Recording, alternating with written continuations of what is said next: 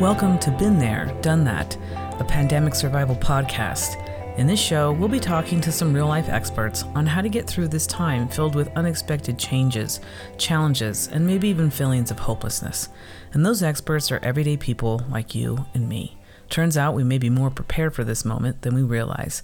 So let's get started and see what we can relearn. Join me now in welcoming to our show today my friend Chris. Thank you so much for being with us today. Could you maybe describe where you're located right now geographically and also in whatever dwelling or building you happen to be in? Sure. Thank you for having me. Uh, first and foremost, I'm Chris. I'm here in uh, Boston, Massachusetts. I'm in my apartment um, I live in a in a house um, that has three floors. Each apartment is a different family, and we're all folks of color from the neighborhood. And yeah, I'm I'm here uh, quarantined. And and so you're in Boston right now, and you say that you're quarantined. What what is the current status right now in Boston and in Massachusetts for isolation and um, are you being told you have to shelter in place? Are there any sort of, you know, city-wide or statewide mandates or recommendations? Where are things at right now? Yeah, mostly folks are being asked to stay home, uh, to go shop shopping once a week. Uh, most most stores open up extra early for uh, seniors and folks who are more vulnerable, so they don't have to be in an overly crowded kind of grocery store. Mm-hmm. Uh, so um, they've been doing that. Um, and they, they've mostly just kind of asked people to stay home. and it's one of those things where there aren't that many cases, but you don't really know, just like everywhere else in the country, because they're not yeah. testing folks for COVID 19. They're testing you for strep and for flu, and those come negative. So they diagnose you by process of elimination. Uh, and, and not that many people are getting tested anyway. So um, it's just one of those things where you have to be extra careful, especially uh, you know if you're immunocompromised or older, and even younger folks too. I've I've heard some stories of folks who are younger, pretty healthy, and they got wrecked. Uh, by the yeah, I mean it's it's been it's been super interesting to notice and to track this you know um, for folks listening chris and i uh, met many years ago uh, sort of nerding out on a training about narrative and story. Um, and one of the things that I have been noticing in doing um, what we refer to in our day to day interactions and, and work in the space where Chris and I met as a narrative power analysis, what, what I've been noticing is that when the stories of people needing to be concerned and thoughtful and prepared for this moment, there was such a high um, focus on really talking about characters in the story where the definition and the descriptions were elderly, elderly, elderly.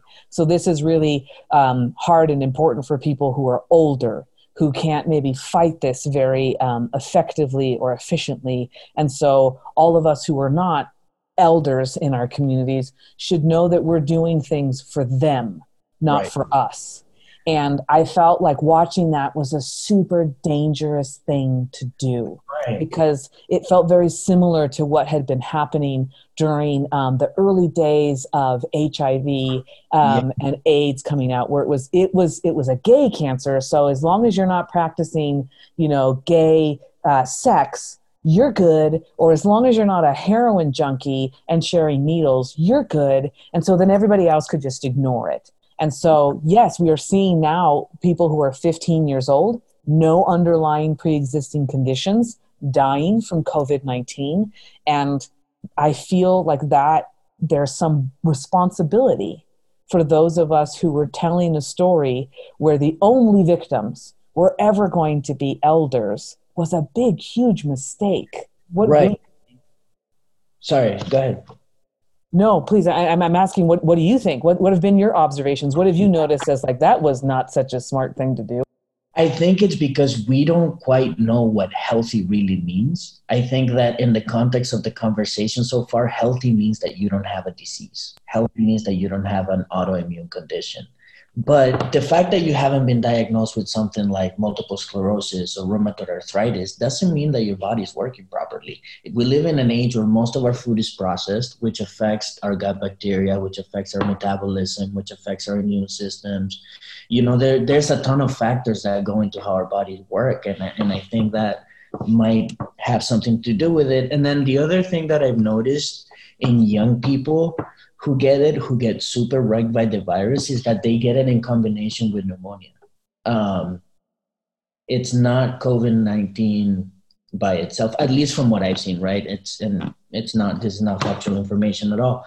Um, but it's it's the combination of, of, of the COVID nineteen with pneumonia that that really takes people down. Uh, yeah, I mean that's that's interesting because that is also like what has happened in other times where basically what covid-19 does much like what hiv um, we eventually learned uh, does still since hiv is still here is still a disease um, that is still transmitted. We have no cure for it um, even over 20 years later. And um, is that it's not hiv that kills you HIV affects your immune system, yes. and all these other things that you are now susceptible to is what kills you. And so, right. COVID 19 on its own isn't what is your cause of death, it's that it attacks particular organs in your body. And that is then how you die. So, you get pneumonia as right. a result of having COVID 19, mm-hmm. right? And so, it's gets, it gets complicated as to what is the cause of mm-hmm. your illness? What is the cause of your ability to be so um, vulnerable mm-hmm. to these things? And I, I really appreciate you zooming us out for a little bit to really think about what is what is the bigger sort of assumption in these stories and in this narrative right now and that is that there's an assumption that we all understand and agree upon what it means to be healthy right so you might not have uh, multiple sclerosis, but the standard American diet is mostly trash, you know, and and a ton of people who live in poor neighborhoods who are not making a living wage uh, don't have access to real food, and I think that their health suffers from that too. Uh, you know, I mean, I live in a neighborhood where kids are born with asthma. Like the, that's how bad it is. How, how bad the air quality is. So um, there's a ton of, of factors that I think that uh, shouldn't be undermined and, and that go beyond age, you know, and, and because we don't live in a healthy environment at all, so we can't expect to nurture healthy human beings, right? So I think so if you're if you're born if you're born with a disease, you're born already without yeah then then we're setting things up and and i've been having these interviews and these conversations and something that keeps surfacing over and over again is the idea that um, you cannot right now, and as things continue to progress in a downward spiral, we cannot say that it's COVID 19 that is actually the biggest danger to folks. Because, like you said, that, that young person who was born with asthma, they were already hurt. They, they are already not where mm. folks who weren't born with asthma uh, are at. And so we're, we're out the gate uneven. And so we're going to start to see more and more if folks are kicked out of their homes, that it was homelessness that killed them. As people are not able to get food because they lost their jobs and we're not helping them with accessing food or getting money, it's going to be um, the fact that they were hungry that killed them. If right. we don't you know talk to people and people are in complete isolation and alone and they don't know how to ask for help and they can't get it. They're going to be dying of other things. And so all these other problems that we're learning not enough ventilators people are scared to go out to um, receive health care because they don't want the bill. People don't want to leave their homes because they're afraid someone's going to know their migrant and citizenship status. Like there are other things that are surfacing as the real underlying problems during right. this time. Um, right. So, yeah, the root is that we essentially created a system that doesn't appreciate life itself. That's the root of the problem. Um, because nothing around us is conducive to survival. right? Like everyone who's sick is like, well, they're probably gonna die. Like most people who I know who have family members or who themselves are, um, you know, at high risk are at a place where like, well, if I get it, if, if one of my loved ones get it, I'm probably gonna die from it. And my body's to remain somewhere in isolation and my body my family's never to have access to it or at least not for a long time. Like that's that's like kind of the accepted faith. And and that's a huge reflection that that at some point the decision was made to build a system that doesn't nurture people that doesn't nurture life that doesn't appreciate it that takes it for absolutely for granted and that just sees it as a, as a fuel to be burned until we can go any longer. You know? And that that explains the two different sides of the story that we're hearing. So if you have been in grown up, born into, are currently residing in a marginalized or intersection of marginalized communities right now, you already know, I get this, I'm done. Mm-hmm. But at the same time, those folks who've had all the access and all the privilege their entire life are thinking, if I get this, I bet you I'm going to be fine. So we've got leaders of foreign countries right now who are right. testing positive, and no one seems to be worried. Mm-hmm. We have people in our own legislation, uh, representa- representatives, um, staffers of different representative offices are sick. They don't seem to be worried. And I, I, I fear that what's going to happen is those with the most privilege who are able to get the best medicine and including a ventilator by the way and are able to have already a better sort of quote healthy body because of all the access that they've had to things they're going to get covid-19 and they're going to come out of it alive. And they're going to use that as the way to see to say see this is why this was all blown out of proportion. I'm fine. Right. And and what helps uphold that narrative is the fact that we're already in a pandemic right? Because we go outbreak endemic pandemic. And when you reach a point of pandemic it's a fact that people will die. So to say hey this wasn't that bad i survived sure some people die but that's part of the pandemic phenomenon you know we're fine so i think that it's weird because the nature of the situation can uphold these really bizarre narratives um, right and, right it worries me. Um, yeah. Yeah, because like you said, we're in a pandemic, which means it's already bad. Right. Everybody who, the fact that we got to the place of a pandemic means that our leaders and folks that we entrusted to keep us safe already failed. Right. So even if many of us are able to come on the other side of this and be alive, we could maybe be happy and grateful that we're still here but there is still an accountability session that needs to be held because we should not have ever been placed in a position where we are thankful that we made it out of the storm Right. And so that's what that's what my biggest fear is going to happen, right? Like you get out of the storm and you're like, "Phew!" It's like you're in a car. You're in a car with a bunch of people, and you know that the person who's driving had too much to drink and is inebriated, and you mm-hmm. don't say anything or you try and say something, but you stay in the car. And now you're in the car and you get in a massive accident and you walk away from the accident and you go, well, at least I survived that accident. Instead of, great, I survived this accident and where the hell is the driver? Because right. we need to talk about the fact that I never should have been in this position to begin with. Right. Right. Well, great. Then, okay. and, and what's crazy is that right that's the macro level right um, mm-hmm. and then sh- the stuff trickles down right to yeah. the, the micro level so what do all they what what do all those giant dynamics start looking like on the street you know at the grocery store you know?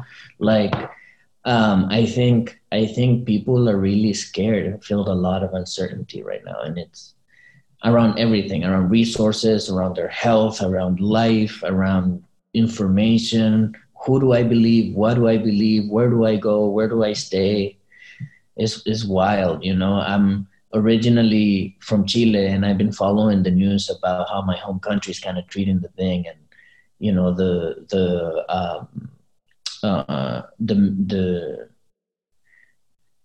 yeah what's the story what is happening in chile how how are people faring there? I'm trying to figure out because uh, the government system is different, but I guess the equivalent of like the vice president uh, mm-hmm. said that quarantining is a hoax. Uh, a hoax. Yeah, because so Chile has like a kind of like a uh, Trump-esque type administration at the mm-hmm. moment. Mm-hmm. Not quite as blatantly like clownish, mm-hmm. but but on the same course of action and, and thought process, uh, if that makes sense, just a different demeanor. Um, mm-hmm. so um, so yeah, so they're kind of like whatever. Uh, but I guess there's been so much social unrest recently in the country that people are kind of like, really, bro, like you're really just not taking this seriously. So there's been uh, uh, a, a, kind of a, a, change in the way that things are being talked about, and folks are being asked uh, to stay home now. And I think there might be um, a quarantine in place pretty soon.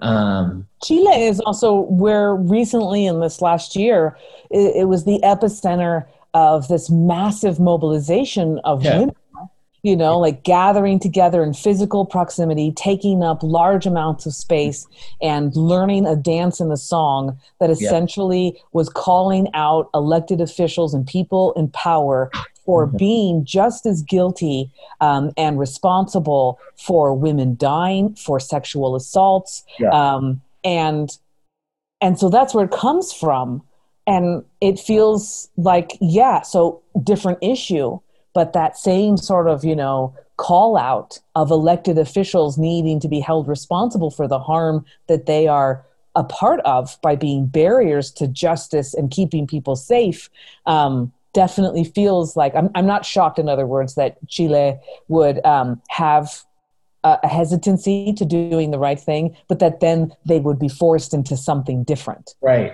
You know what's wild is that there was a a giant mobilist feminist uh, mobilization in Latin America on the eighth of March, and it was kind of right before this whole COVID nineteen thing went viral, mm-hmm. and there were a number of cities throughout Latin America where like at least a million women congregated, and I was like, wow, that I'm so relieved that COVID 19 didn't make it to Latin America like that early. Otherwise, it's like the whole movement would have gotten it because it was, you know, particularly all these women. Yeah, like millions right. of people. Like it would have been wild. Um, and it happened right before. I'm like, talk about there's a lot of very interesting sequential sequential things that have gotten yeah. us here. You're absolutely right. So here's here's my question for you chris. Um, does right now and what's happening right now um, really being uncertain about the future unclear as to how bad it's going to get and how how anything good can come from it? Um, have you experienced a time in your life where the feelings that you are having right now feel similar to mm-hmm. feelings that you had at a different time? And I see you smiling and nodding your head. And so I want you to think about that moment. And I want you to remember what it is that you did or started to do to get through that moment. And are you doing that same thing now to get through this moment? Or could you? Um, you know, it takes me back to my childhood. I, you know, I'm before I was, you know, I came to the U.S. when I was 13 years old. So anytime before that, I was in Latin America, mm-hmm. and I was born in Chile in towards the end of the dictatorship, and I grew up during kind of like all of the Chilean society grieving and getting over what had happened and for those of us who don't know what happened, could you, you briefly describe what was it like to live under Ch- uh, Chilean dictatorship at that time, and what years? From 1973, and then the transition happened. I want to say somewhere between 91 and 92. Um, you know, for a long time there was curfews. You couldn't be outside past you know 4 p.m. Um, the, you know, tons of people. You know, back you know, in, just like um, just like you would here, you know, in Chile, you have to register to vote. And when you register, you register under a party. So this kind of very right wing military dictatorship that was funded by Nixon grabbed all the all the list of voters that were registered for left wing parties and started going after them and turning them into political prisoners. And there was a ton of death and violence and things like that. So uh, there was a total suppression of culture. And, and, you know, so when I was growing up, it, you know, music was back, theater. Like people in Chile now really appreciate art, for example, because we didn't have it for so long, you know. Uh, so things like theater are, are very valuable to us, and, and, and things like that. And um, so it takes me back to my childhood when Chile, you know, was changing and Chile has always been kind of been the kingdom of free trade agreements with China. And in the 90s, the whole Asian economy tanked, which meant that the Chilean economy did too. And, and my dad was out of work. Um, and I must, when this started, I must have been, I, I want to say somewhere like five or six years old. And yeah my dad went from having his own business to having to like hustle and try to figure it out, which eventually led to us coming to the U.S. because uh, that thing lasted for a while. But it, it reminded me of a time where we didn't quite have enough food in the house, and my mom would be like, "We're gonna have rice for this, uh, have dessert for lunch," and she would give us like a rice pudding. But it was because we had like milk and rice in the house, you know what I'm saying? But the, her her story was like that we were doing good, so we were gonna get dessert today. But that's really all we had. Right, um, right. And I remember one night we got a knock on the door, and it was uh, a bunch of neighbors and a bunch of parents from our school that had gone to the supermarket and gotten a bunch of groceries and brought it to us, uh, to our house, so we could fill our pantry and our refrigerator. And I remember seeing that, and that's what that's when I understood that we were really struggling, and that uncertainty comes from in in moments like this it, it really comes from a feeling of individual scarcity like i don't have shit right? I, I don't have anything. And we go to an extreme immediately. Like what if i find myself in a situation where i have to point a gun at my neighbor over a bottle of tylenol right? Like what if it gets that bad? So i realized that that the fear came from individual scarcity. And, and, and the total opposite of that is collective abundance it's community. And and that's what those people showed me that night as a little kid. Like hey we have a little abundance, so we got all this stuff and we brought it so you could be okay too. Mm-hmm. And I was like, whoa. And it blew my mind. And it, you know, the other day I was thinking, what would I do if, it, like, if things get really bad, what can I do? Right? Like, what can I truly do to have an impact? And I was like, I would probably fill a backpack with uh, rubber gloves, mm-hmm. uh, some post it notes, some pens, some Ziploc bags, and a bunch of cookies and two cardboard boxes. And I would go to a place on my block where all of my neighbors could see it. And I would label one of the boxes needs and the other one offerings. And then I would grab a sip with my gloves and I would do all of this because social distancing and flattening the curve is the priority, right?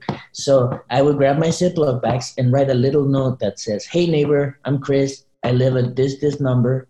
Uh, and I just want to make sure that if you need anything, you can put it in the box, or if you have abundance of some resources, you can also put it there in case someone might need it. And every hour, I'm going to come check the box and make sure that folks have what they need. This is my number. Here's a cookie. I hope you're well. Uh, because I think in American society, cookies mean welcoming. You know, when you move into a middle class. Cookie is the way to someone's heart if you right. haven't already gotten in. right. There's a psychological thing there of like putting milks and cookies out for Santa, or when you move into a middle class neighborhood, they bring you cookies and they're like, welcome, you know? Um, and uh, things like that. So that's wait, why. Wait, hold on. I just, I just want to stay there for a moment and yeah. I want to remember cookies and that cookies are the way. And and you know, my my partner, our first date, that's actually what sealed the deal. We were ending the date and we were at her apartment and she said, "I made cookies um, last night, fresh. Would you like one?" And I I I thought to myself, people do that you made homemade cookies yes and and i was in i was in that was it that was all that was needed and also in a moment like this, for someone to leave a little Ziploc bag at your door, and then you're like, wait, a cookie, and then you get to eat, and you get a moment like in the middle of this whirlwind of stuff to really appreciate sweetness, and then to read that message and and be like, oh, okay, somebody on this block has my back. Maybe I can have somebody's back too. And we build collective abundance to oppose this feeling of individual scarcity and we can have a system where everyone has what they need at any given time so um, that's what i that's what that's what i've been thinking about like and and and in my childhood i wish we we were better at having those moments you know? So it that it reminds me of my childhood and and i feel like now i'm at a you know i'm obviously an adult and have resources and and have a more independent course of action and i feel like i can engage with the things i wish i had a solution back then you know? Yes yes that is um i really really appreciate you bringing in some sweetness um, some very simple, specific things that could be done, and really helping us to think about the difference and the relationship between individual scarcity and community abundance. Right. And, you know, we have been talking about that and hearing about that in debates, in the news, in a bunch of things all around us the last year but they don't come out and say individual scarcity and community abundance. They don't talk about sweetness and they don't talk about cookies. Instead, the phrases are Medicare for all and right. socialism and I'm a capitalist or I'm a socialist. And well, libraries are great, but that's not socialism. This is the United States for crying out loud. And it's so interesting to me how when we use certain words, and certain vocabulary, the meaning behind them is so deep and yep. can go and move people in so many different directions. And I don't think that we as a country really have sunk in with the idea that it's not the words that are moving you, it's the meaning behind them that's moving you. And if we could all have the same understanding of what we want and what we mean, then maybe we can start communicating effectively for what it is that is really crucially needed in this time. Right. And so, um, what do you think is um, going to happen in the future moving forward? Do you think that, um, you know, the current administration has the capacity to share or even acknowledge in abundance as a community?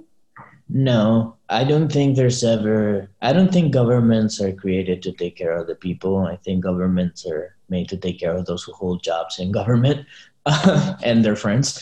Um, um, so I, no, I have zero expectation. I, I mean, and also like coming from a country with a dictatorship, I don't think I'll ever believe that any government is ever going to really take care of me. Like our soldiers shot at their own people like it, that's a real thing that happened you know yeah I, I mean that's that's a very i mean uh, here we have our own police officers you right. know shooting and killing people right we have folks who dress up um, as if they're in the military right now and many of them are former military who you know are also groups of white supremacists and are out killing people right now i mean i feel i feel like we have very similar things in common between yeah where you grew up and where you currently live now, we just yeah. call different things. Yeah. So that we can be okay with them here. Right. So all the signs are there, you know, that that there's and and also honestly like